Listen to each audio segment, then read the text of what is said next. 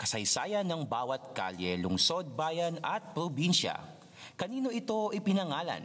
Saan ito nanggaling? Ano ang naganap dito? Ito ang literal na kwentong bayan, GPS Podcast.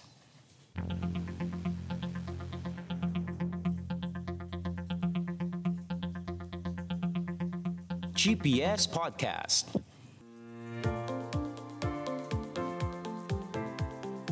Ito ang podcast show na literal na kwentong bayan, ang GPS Podcast at pati na rin sa videocast. Wala pala tayong audience kasi nga, ano ba ngayon? MECQ ngayon ano? okay, so tayong po ngayon ay napapakinggan sa Spotify, Anchor, Pocket Google Podcast, Apple Podcast tuwing biyernes alas 2 ng hapon. And uh, papanood po tayo sa YouTube at sa Facebook tuwing biyernes rin 5.30pm. Kung nanonood po kayo sa YouTube channel natin sa Podcast ni Mans, don't forget to subscribe and click the notification bell button para masundan nyo yung mga susunod na episodes ng GPS Podcast. And sa Facebook naman, uh, huwag niyo pong kalimutan na i-like at i-follow ang ating page, Podcast ni Mans. Okay?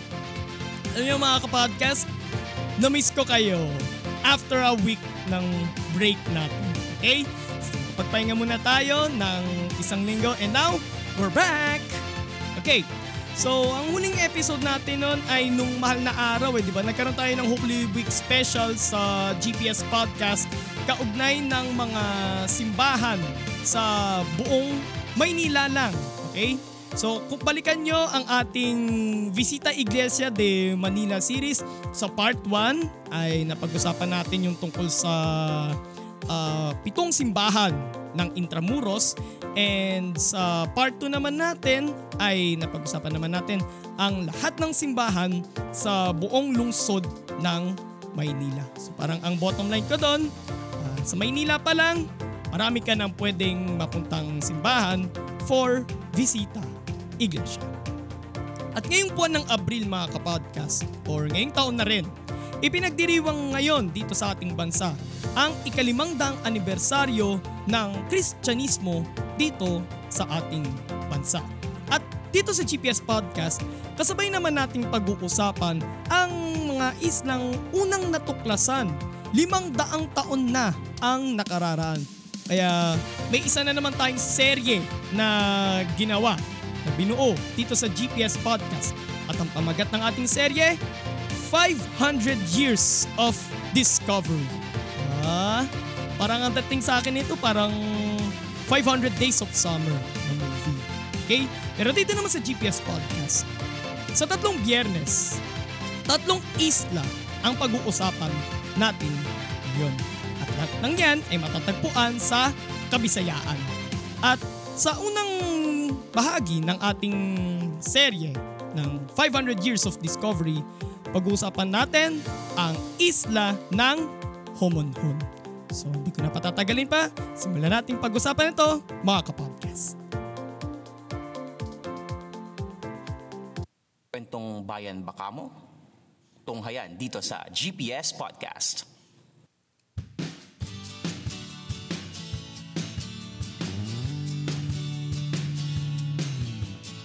Bahagi ng bayan ng Giwan sa lalawigan ng Eastern Samar ang isla ng Homonhon. Pero paano nga ba makakarating o makakapunta sa Homonhon Island? Mula Maynila, most preferred, tama ba yung term? Most preferred ang sumakay ng eroplano papuntang Tacloban. Halos isa't kalahating oras ang magiging biyahe sakay ng eroplano mula Maynila papuntang Tacloban. Mula sa Tacloban, Tatlong oras naman ng biyahe sakay ng van papunta sa bayan ng Giwan sa Eastern Samar. Kailangan mo nga lang magbayad ng 160 pesos para sa pamasahe. At mula sa kalupaan ng Giwan, halos apat na oras naman ang biyahe sakay ng bangka papunta na sa isla ng Kumonhon. Sa kabuuan, nasa walong oras ang travel time at nasa 755 kilometers ang babagtasin kung manggagaling ka ng Maynila papuntang Kumonhon Island.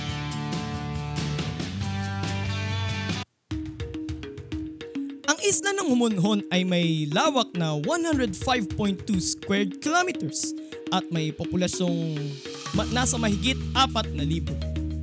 Ah, walo sa anim na pong mga barangay sa bayan ng Giwan ay matatagpuan sa islang ito. Kilala noon ang isla ng Humunhon sa pangalang Humumu. Humumu, takot ako dun. Joke lang.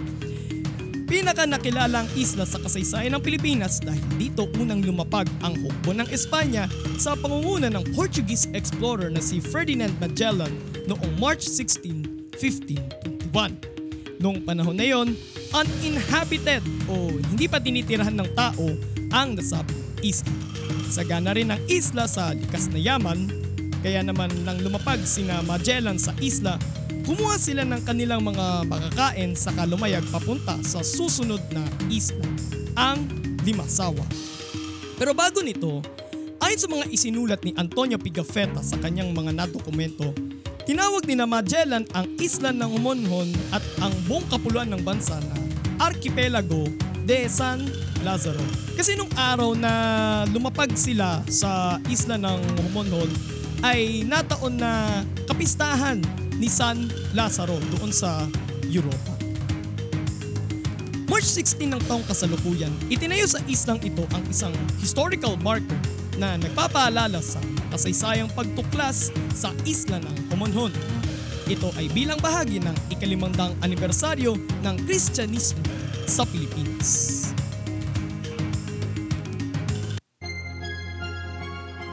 May dalawang beaches na matatagpuan sa isla, ang Handig Beach at Pongkoy Beach. Pero bukod sa makasaysayang pagtuklas, kilala rin ang isla ng Humunhon sa matagal ng industriya ng pagbimina ng chromite. Matagal na ang panawagan ng mga residente na itigil ng pagbimina ng chromite na siyang sumisira sa kagandahan ng isla. Katunayan, Abril ng nakaraang taon, may isang barkong Chino ang naiulat na namataan sa isla Sakay nito ang labing tatlong Chino at apat na Burmese nationals, mga taga mga taga-bansang Myanmar. Dala ang 7,000 metriko tonelada ng chromite ore na kanilang namina kahit umiiral pa noon ang community quarantine sa bansa bunsod ng COVID-19 pandemic. GPS Podcast.